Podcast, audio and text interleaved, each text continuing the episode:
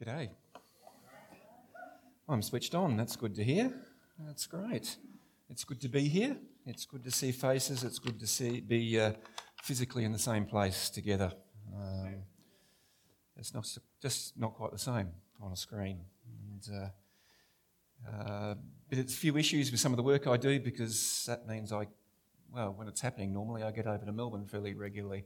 that ain't happening at the moment. Anyway it's not quite the same. this morning, I want to I want to ask a lot of questions. Um, hopefully, push you in the in the direction of a few answers as well. That's that's at least partly up to you. I want to ask what happens. What does happen when God says no? Um, he said no to me a few times. I'm really glad he said no to me some of those times. Not so glad he said no some of the other times. But he said no a few times. I mean, after all, there's, there's quite a few passages in here in the scriptures that, uh, that talk about the prayer of faith and uh, how when you pray in faith that it will be done. And there have been times in my life when I've found those passages difficult to read because I'd been in a place where I prayed and it wasn't done. And, uh, you know, if, if you know me, which a few of you do, you know that I'm a, I'm a fairly sort of pragmatic kind of person. And, and I, I, love to see, I love to see faith working. And anything I'm involved in, I like to see it working. I like to see the rubber hitting the road. I, I don't like putting a lot of energy into something that's just in, out in the ether somewhere and I can't see how it's actually impacting anything, you know? And uh, so when I pray and it isn't done, it can be a bit of a, it can be a bit of something I have to work through. And there have been times where I've really had to work through some stuff.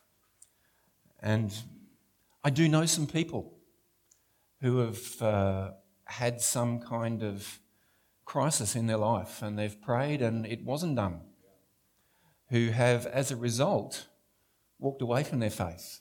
They've, they've been so disappointed by it not being done, they've been so disappointed by God's apparent no that they've said, Well, this is not what I signed on for. I'm out of here. Know some people like that.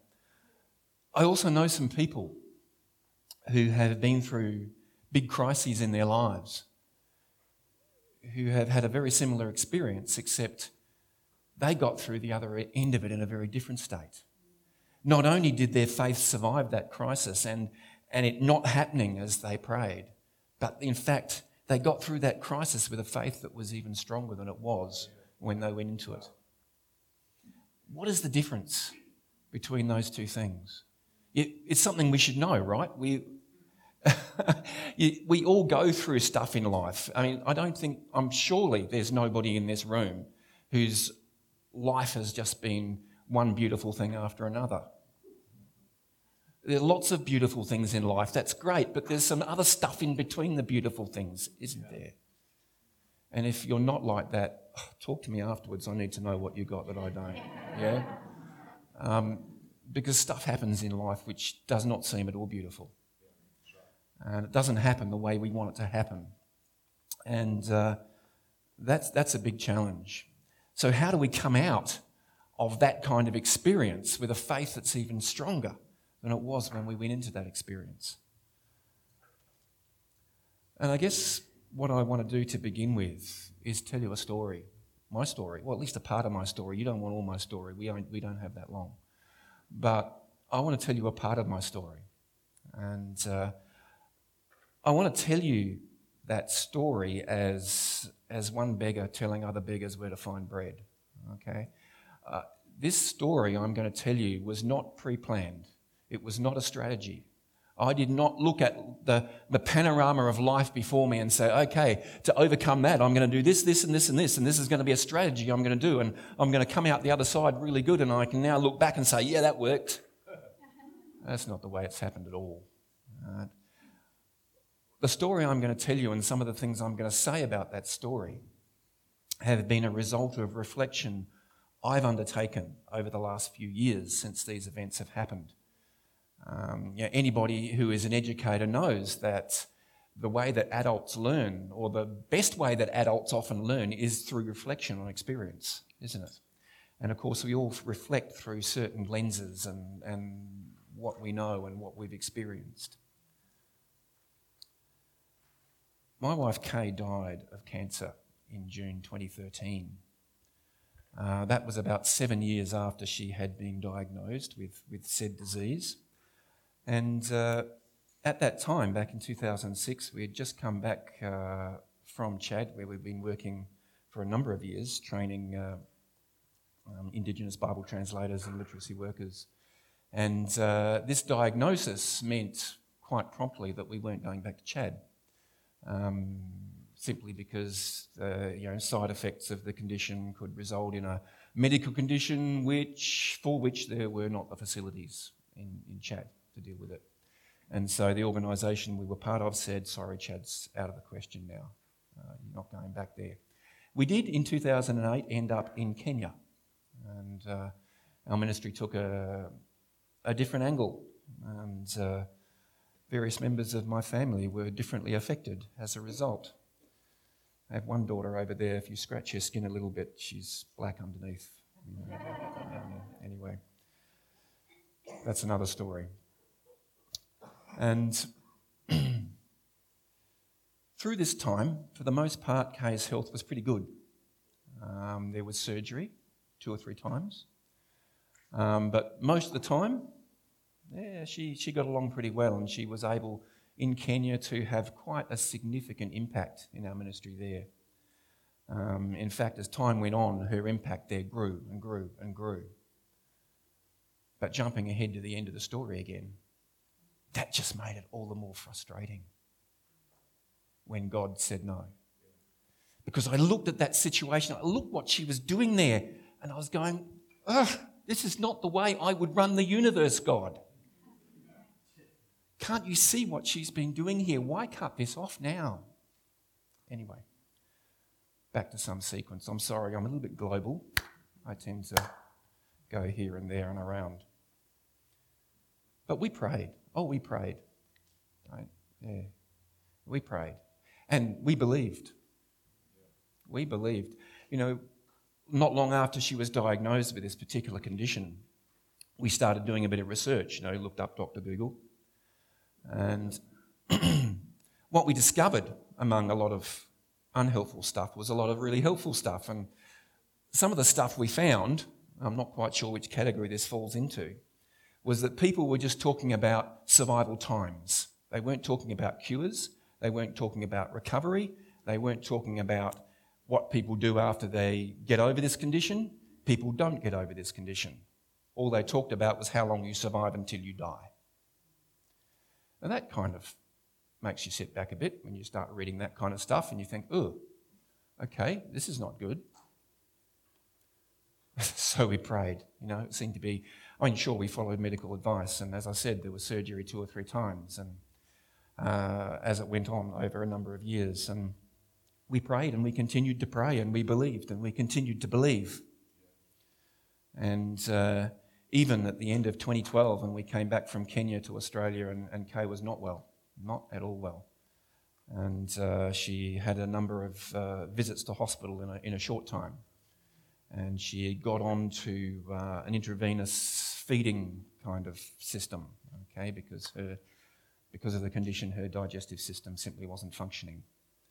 And uh, it got, even when it got to that, we, we prayed and we believed. And she died. Now, I need to say a number of things about that. First of all, I, I wasn't much used to anybody for a couple of months after she died.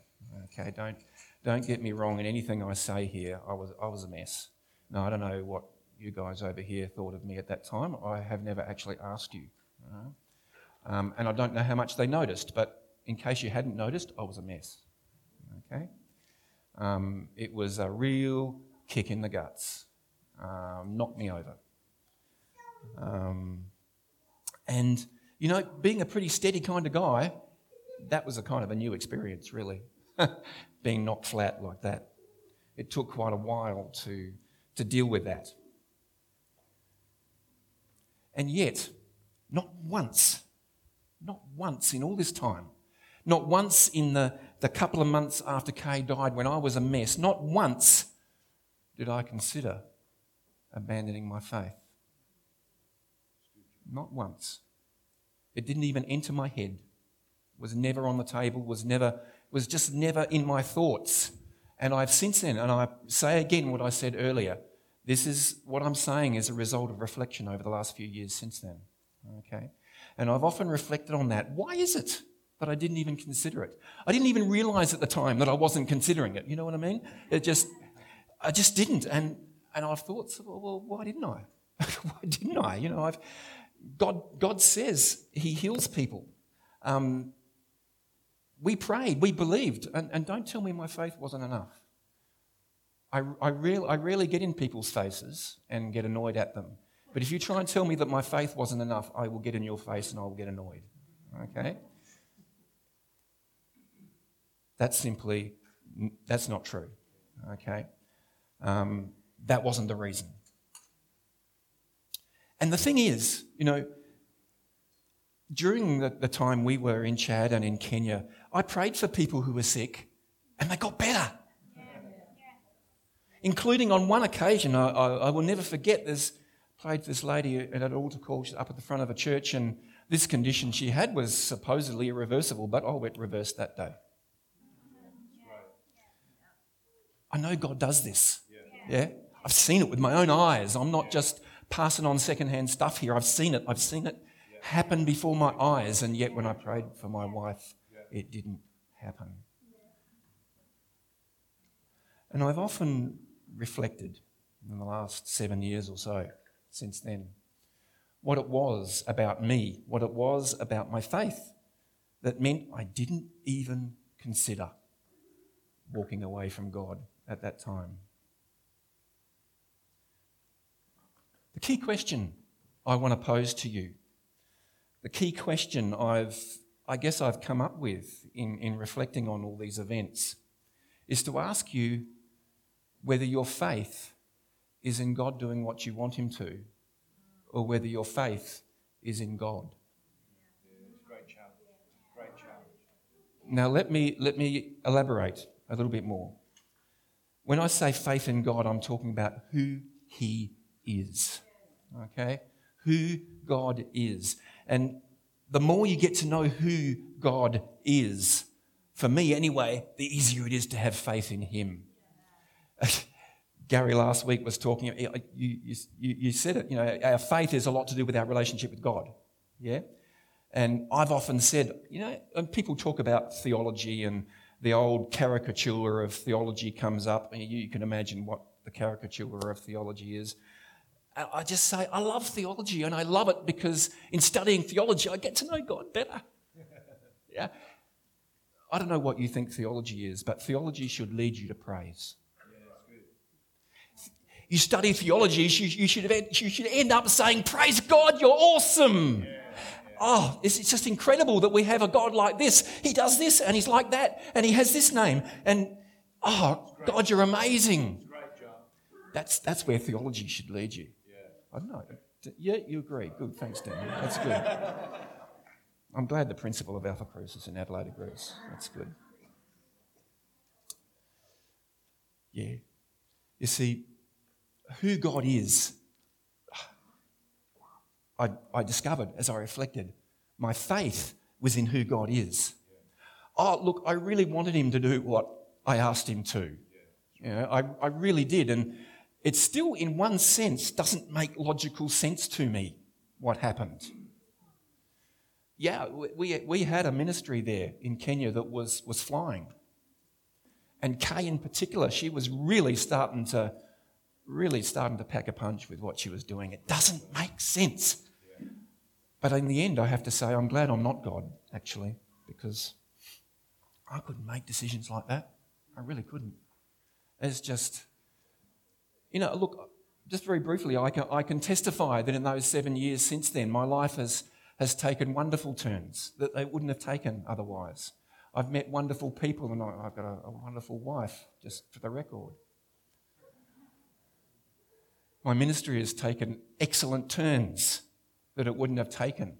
But weigh that up against what was going on, and oh, you know which one I would have chosen at the time, of course. Yeah, I wouldn't have chosen what I have now. I would have chosen the other road. Yeah? That wasn't the road that God wanted me to walk on. You see, as I look through the scriptures, there's lots of examples. For example, you can go to 1 Samuel chapter 30, for example. There's David. And uh, it was only a few months ago, I reckon I, I, reckon I, I preached about this passage before, before COVID 19 kind of changed the way we do things.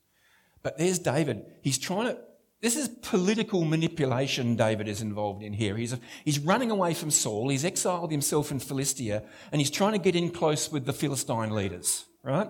And he's, he's manipulating politics like he's, he's a master at it, and he was, okay?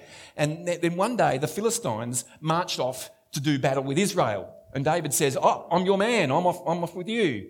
He gets to the battlefield, and the other Philistine leaders are saying, What is he doing here?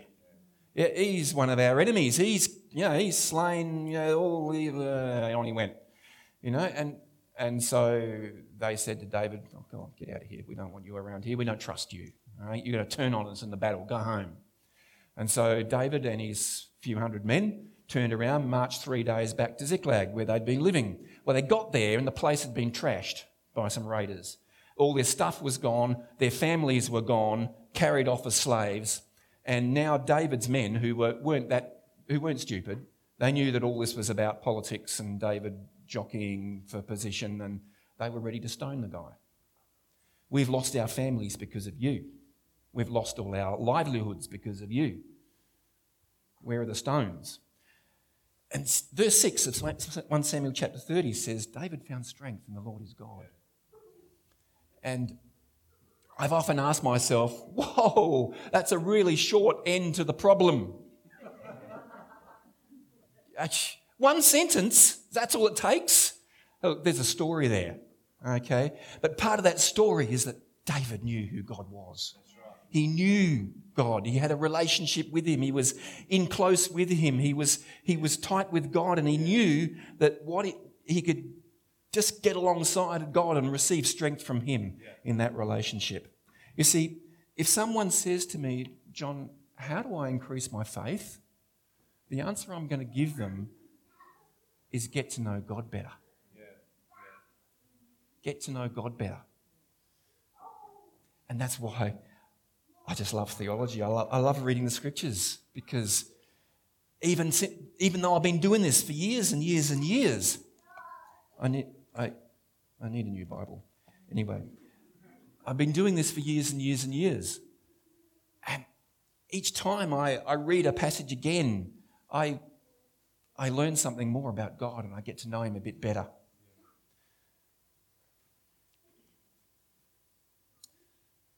So, to increase your faith, get to, God, get to know God a bit better. You see, it's who God is that matters. And, and that takes me back to that question I asked that, you know, that, that key question. Is your faith in what God does for you or doing what you want Him to, or is your faith in who God is? And it's who God is that matters. And I've have to, I've had to face the fact in all humility but I'm not the center of the universe.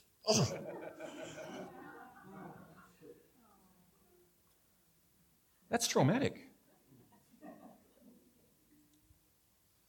And uh, look, I don't. There's a bit of cynicism creeping in, and I apologize humbly because we all have, you know, wherever our relationship with God is at, it doesn't include an ongoing understanding, usually, of God's relationships with everybody else. It's our relationship with God, isn't it? And sometimes, because God is so good and God is so loving and God is so just so amazing, He makes us feel sometimes like we are the center of the universe. He lavishes His love on us. He sent His Son for us, and if it was just me, Jesus still would have come. And sometimes God's love makes me feel like I am the center of the universe, that I am so special, that God does all these things. But yeah, I'm not the only consideration on God's plate. And this process, by the way, of getting to know God becomes a self perpetuating cycle. Just losing my microphone here.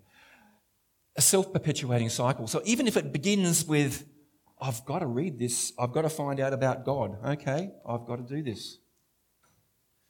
But when you find out a bit, about, a bit about God, the desire to find out more about God becomes more. And then, and then you, you, you come to it with a bit more enthusiasm and you find out more. And so you come to it with a bit more enthusiasm and then you'll find out more. Hmm. yeah, we increase our faith by getting to know God better. But part of our relationship with God and getting to know God is how we see ourselves in that relationship. And I, I, I've talked a little bit about it, you know, talking about God's love making us feel, you know, a bit like we're the center of the universe. But I just want to cite you a couple of examples of where Jesus was in his relationship with God. You know that our Lord that we look up to and we're becoming more and more like him? Hmm. John chapter 13. There's a, there's a little, little passage there, which it's fairly well known, where the night before he died, Jesus washed his disciples' feet. And it says there in verses 3 and 4 of John chapter 13 that, you know, Jesus, knowing that all authority was given to him, knowing where he came from and knowing where he was going, he took a towel, took a bowl of water, and went and washed his disciples' feet. Now, this is not the point I want to make. It's not about washing feet, not about serving others. It's about Jesus knew where he was from. He knew where he was going. He knew that he'd been given all authority. He knew who he was in his relationship with God. He had such a confidence, such a, peace of mind about where he was and who he was in God's eyes that he could do something so blatantly and intensely countercultural. He, he, the master of all the disciples, he who was obviously the leader of this, this band, could get down to his underwear, get on his knees, and wash those smelly, dirty feet. That nobody else had bothered to do, by the way. There was apparently no, no servant slash slave there for that job. They had to do it themselves. And all the disciples are apparently looking at each other, wondering who's going to take on the role of the least to, to, to do this. And, and Jesus did it. And, and wow, did that teach them something? But he was able to do that because he was so secure in who he was in God's eyes. Yeah, he knew where he was coming from, he knew where he was going. And the other example I just want to cite, and there are just so many, is in Mark chapter 4, from verses, verse 35 onwards. It's a story of Jesus and his disciples crossing the lake in a boat, and a storm comes up. And, and Jesus is asleep. He's having a snooze as the waves go up and the disciples get more and more panicky about the fact that they are probably going to die. They are all fishermen on this lake. They do know the weather patterns. They've seen storms like this and they go, uh oh, this is a doozy. Okay, we're in trouble here. They knew that. And it got to the point where they go and wake up Jesus, give him a big shake, and Lord, do you even care that we're going to die? What are you, you're sleeping for crying out loud. We're about to die here. And, and Jesus gets up. You, you, probably know the story. Jesus gets up, tells the, the, the wind to knock it off, um, and it does. Now, the main point of that story is about, Jesus, about Jesus' power over nature and, and who he is. But the point I want to bring out of that today for us is just a little detail on the side of the story. Little detail is that Jesus was asleep. Now, I'm not saying that this says we should sleep through our storms. Not, not, no, no, it's not what I'm saying. But what it does say was that Jesus was pretty relaxed about the whole affair. He knew where they were going, he knew they were going to get there. Yeah, he knew there was a storm. But he didn't have the same fear the disciples had about drowning. Just chew on that. Yeah, just chew on that. He was comfortable enough in that boat, on that lake, in that storm, to stick his head on a cushion and, and get a snooze. Now, okay, he got a snooze because he was buggered. He'd been, he'd been working hard. Ministry had been constant, constant, constant, constant. People, people, people, sick people needing healing, hungry people needing feeding, curious people needing teaching. And it was on and on and on and on. And here they are in the boat, and there's only 24 hours in a day, and Jesus knew it was a few of those were going to take to get to the other side, and he was going to take it to have a sleep. He needed a rest, and he took a rest, even though there was a storm. But the point I want to bring out is not that we should sleep through storms or rest through storms. The point I want to bring out is that Jesus needed the rest and he took that chance to get it, even though there was a storm. And his faith was such that even though the boat's starting to do this, he could just take a nap. Now, I've reflected on that long and hard over, over a period of time. And I conclude that that took serious faith. Yeah? Those, those boats weren't big affairs, you know, they were small little fishing boats. And uh, when the waves get serious, they get thrown around. And yet he can take a nap. That's, that's, that's pretty heavy faith, that is. And so while, yeah, look, the main point of the story is, is Jesus' power over nature and who he is. I want us to reflect on the fact that he had faith enough to take a nap when he needed one, even though there was a storm.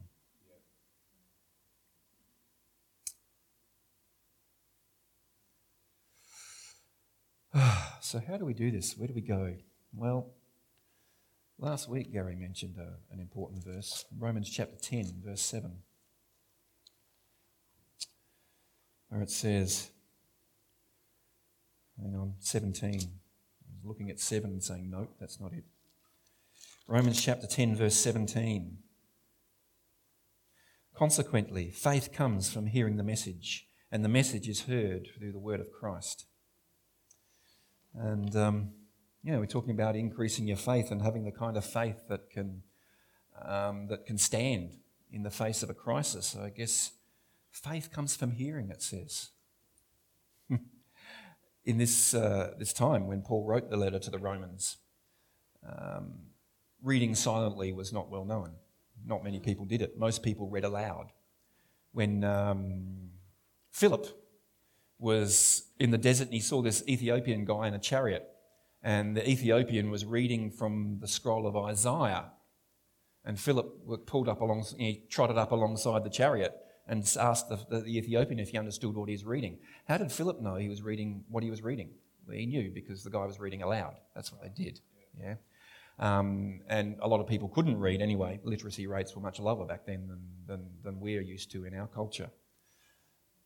So this hearing thing is, yeah, preaching, yeah, um, hearing the gospel. It's also from hearing this word of God. All right. Um, and you know, often we do that silently. We'll sit and we'll, we'll read without making any noise. But that's included, yeah, in this faith comes from hearing. Um, so go to the scriptures.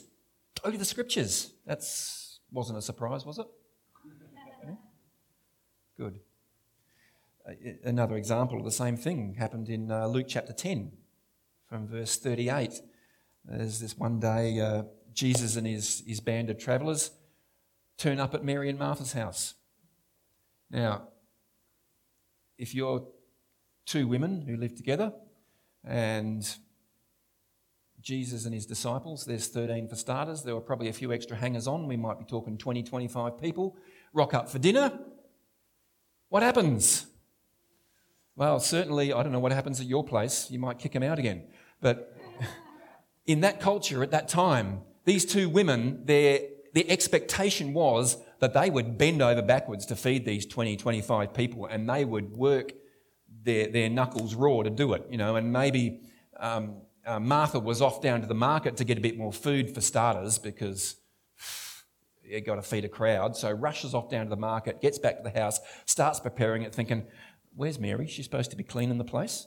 And then she finds Mary sitting on her butt listening to Jesus. And she's going, What? what, what who do you think you are? You're supposed to be helping me feed this crowd, not joining the crowd. And so she complained. And, and culturally, absolutely rightly did she complain. Jesus wouldn't criticize Mary. He said, This won't be taken from her. In fact, she's chosen the right thing. What'd she chosen? She'd chosen get to know Jesus. She'd chosen to sit there and counterculturally again, you know, when you see Jesus doing stuff which is goes against the grain of the prevailing culture he's in, and because I guess I've I've been exposed to different cultures, I, my eyes open up, my ears open up. Whoa, why is he going contrary to the, the prevailing culture he's in? This, this, this is worth paying attention to. And he says, you know, she's chosen the right thing. Mary was passionate about getting to know Jesus. Here's an opportunity. The guy doesn't pass through that often. Here he is in our house, not letting this opportunity go past. Yeah?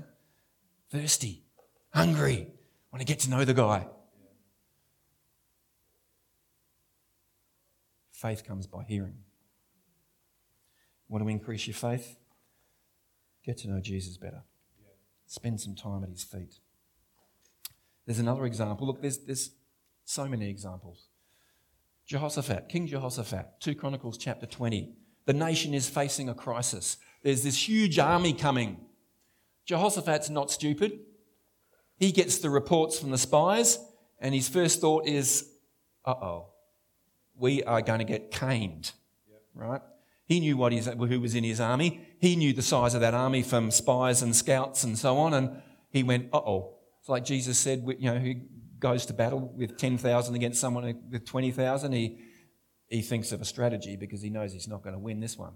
Yeah, Jehoshaphat was in that place. He was knew he wasn't going to win this one. So he calls this national day of fasting. Everybody gathers around the temple. And Jehoshaphat starts to pray. And the first thing he does when he starts to pray isn't say, God, help. First thing he starts to say when he, when he starts to pray is to recount what God has done for the people of Israel. This, you see, was a foundation for Jehoshaphat's faith. He could stand there and say to God, Help, which he did later in the prayer. yeah. But he could do that because he had read or had read to him all the things that God had done for his people. And he knew that God had done amazing things in the desert in the time of Moses. He knew that God had done amazing things in the time of Joshua. He knew that God had done amazing things through people like Samson and Deborah and other judges. He knew that God had done amazing things through King David. He knew God had blessed Israel so greatly during the time of David and Solomon. He knew these things. And this was the foundation of the faith that brought him before God to say, Now, help. but he wasn't coming blind. You see, all this that I'm talking about here is not blind faith. I didn't come through the crisis I told you earlier because my faith is blind. I came through that crisis I told you about earlier because my faith was in who God is. And even if I don't understand sometimes what God does and the decisions He makes, and the best I can say of it is, I'm glad I'm not God because I just couldn't make decisions like that. Even if that's the best I can say about it, I still have faith in who God is. Very good, John. Very good. Hmm. Yeah. There's a couple of verses in John chapter 6. Peter opens his mouth again. You know, every second time that Peter opens his mouth, he puts his foot in it. But this in John chapter 6, this is one of those times where he didn't put the foot in. What he said was like, wow, spot on. Jesus in John chapter 6 had been talking about eating the flesh and drinking the blood of the Son of Man, and everybody there's going, whoa, this, I'm not sure what this guy is smoking, but I don't want any of it. Okay? And they start to leave. The crowd thins out really quick. Unfortunately, I've, I've never had that experience as a speaker, and don't do it today where you start talking and everybody is just drifting out the back door. You, don't, you don't get halfway through your message and you, there's only, only five people left. This was that one of those days for Jesus. Okay? Even, even the Messiah had a day when the audience walked out on him.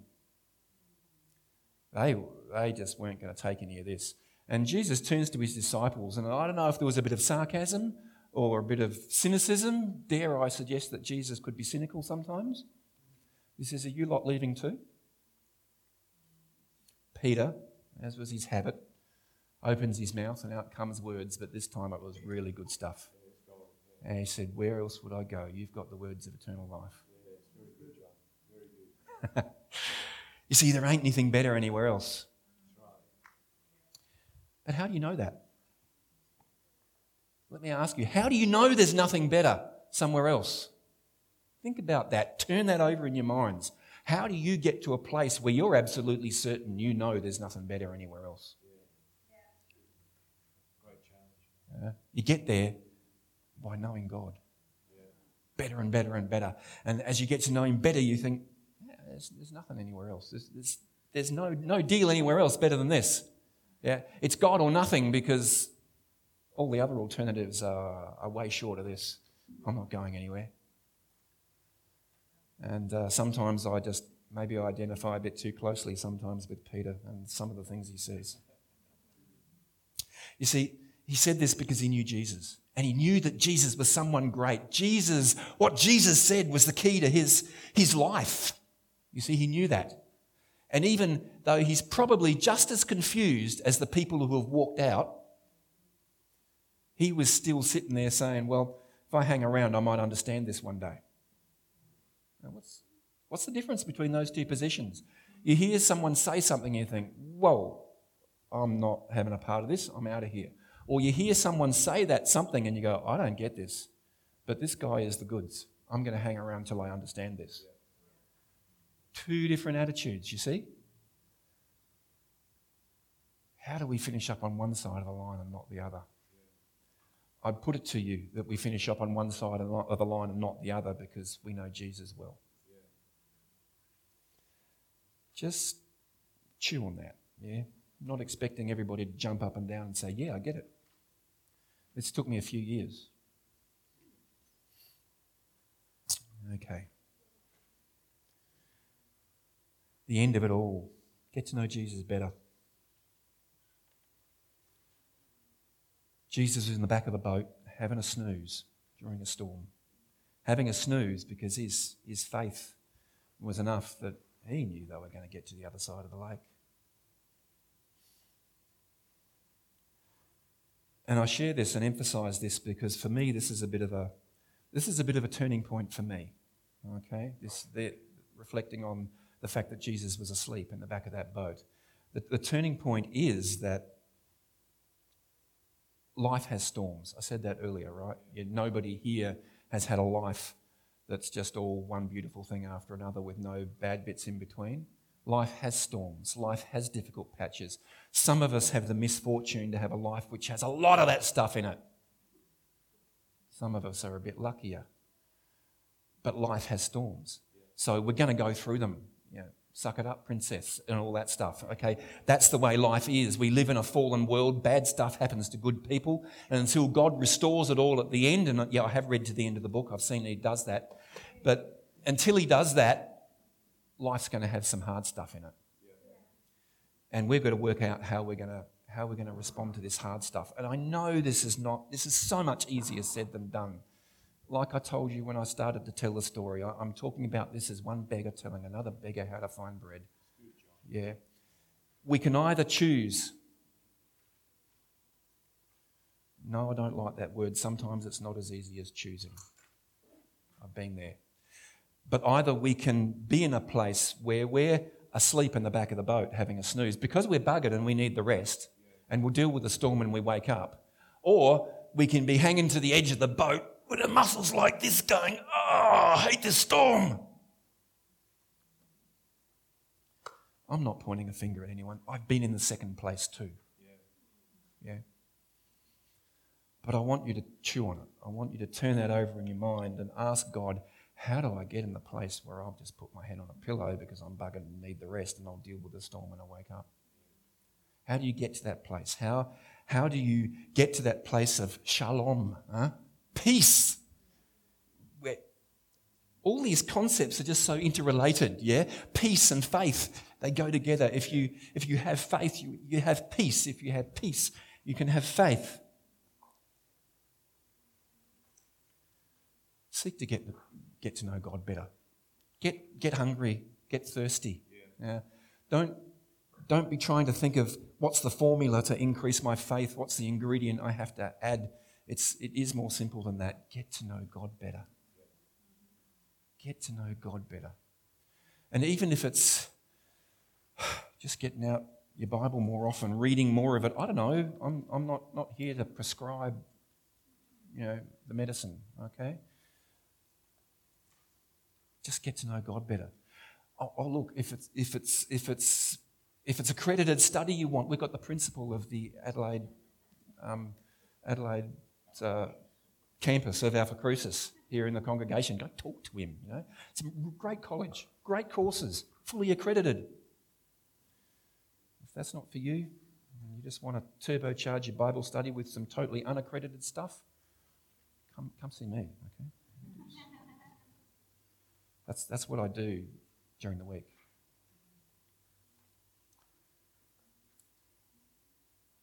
Get hungry. Just focus on getting to know God, God wherever you're at, you know. If you don't know Him well or you know Him really well, you need to get to know Him better. And even after, oh, when did I give my life to Jesus? We're, we're talking over 40 years ago, okay? And still, still I can open this book. I tell you, I've read it a lot, cover to cover, year after year after year. And still, I can open it and go, oh, God, that's amazing. Thank you. You, can, you just keep on getting to know Him better. Yeah, I, look, I just want to. I, I don't know everybody here. Recognize most of your faces. Some of you I don't. So I don't know where you're at, but look, if you're, you're hearing what I'm saying and you're saying, well, actually, I don't really know Jesus much at all. I'm not even a square one on what you're talking about, John. Well, if you're in that place, I want to invite you to, to get to square one. I want to invite you to um, acknowledge that Jesus does have the words of eternal life, that Jesus does hold the key to your life. And there's going to be thousands of steps to take, but just take the first one.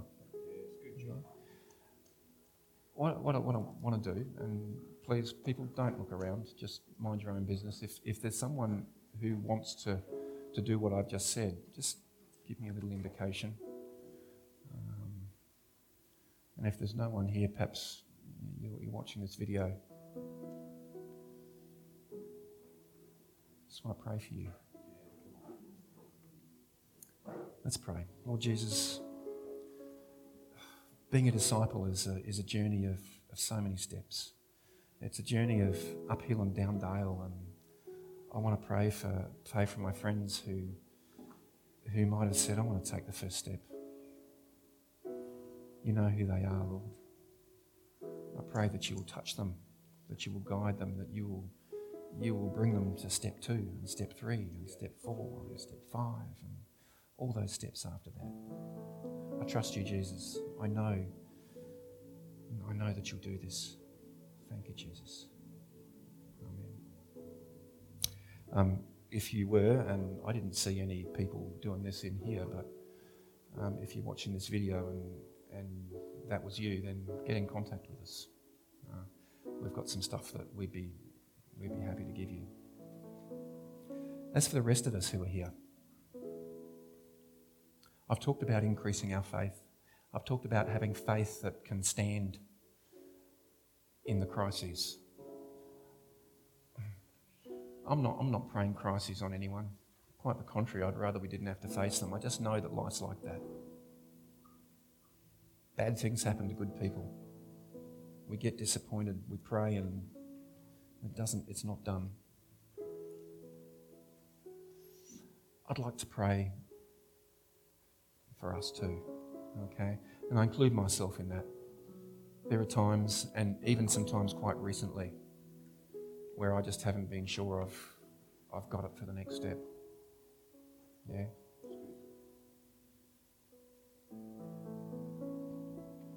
Let's pray. Jesus, you do have the words of eternal life. You do hold the key to my life. You hold the key to all our lives. You teach us, Jesus, to reach this place where, when we're in that boat in the storm, we can, if we're buggered, we can have a rest. If we're just so tired, we need to, to shut our eyes and take a break and deal with the storm and we wake up. Then give us, give us the peace and give us the faith where we can do that. Allow us to arrive in that place, Jesus. I pray for my, my brothers and sisters here that you will show yourself to them more, Lord Jesus. And wherever they're all at, Lord Jesus, I pray that you would reveal something more to them of you. Show them something more about your marvelous character, your marvelous, oh, just the marvelous things you've done. Reveal to them something special, Lord Jesus. I pray that today, tomorrow, in these next few days, as my brothers and sisters chew on some of this, these things I've said, that you bring them to a place where they are saying, Praise God. Oh, Lord Jesus, you are amazing. I praise you, King of kings and Lord of lords. You are awesome. You have the words of eternal life. You have the key to my life.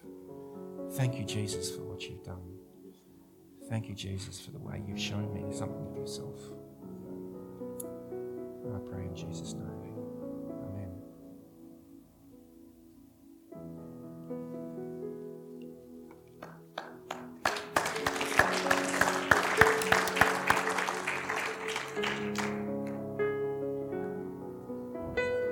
Uh, that message took courage to talk about. And uh, just an amazing testimony that John has. And I would encourage you that if there's questions you have about some of the things that John said, go and talk to him. He's a great guy to talk to, very easy to talk to. And uh, I'm sure that he'll be able to provide some insight and some wisdom uh, in any of the questions that you may have of John. But uh, just want to say thanks for coming out today.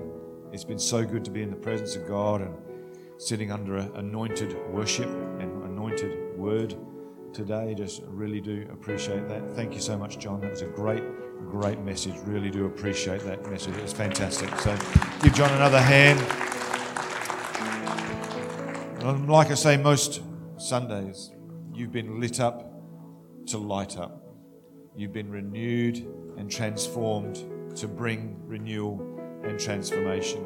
As you go about your week this week, I pray that you're able to talk to someone and bring light into their world, bring some level of renewal into their life, and maybe even see someone's life transformed as you lead them to Jesus. Have a great day, great week. We'll see you next Sunday. God bless you, everyone. Take care.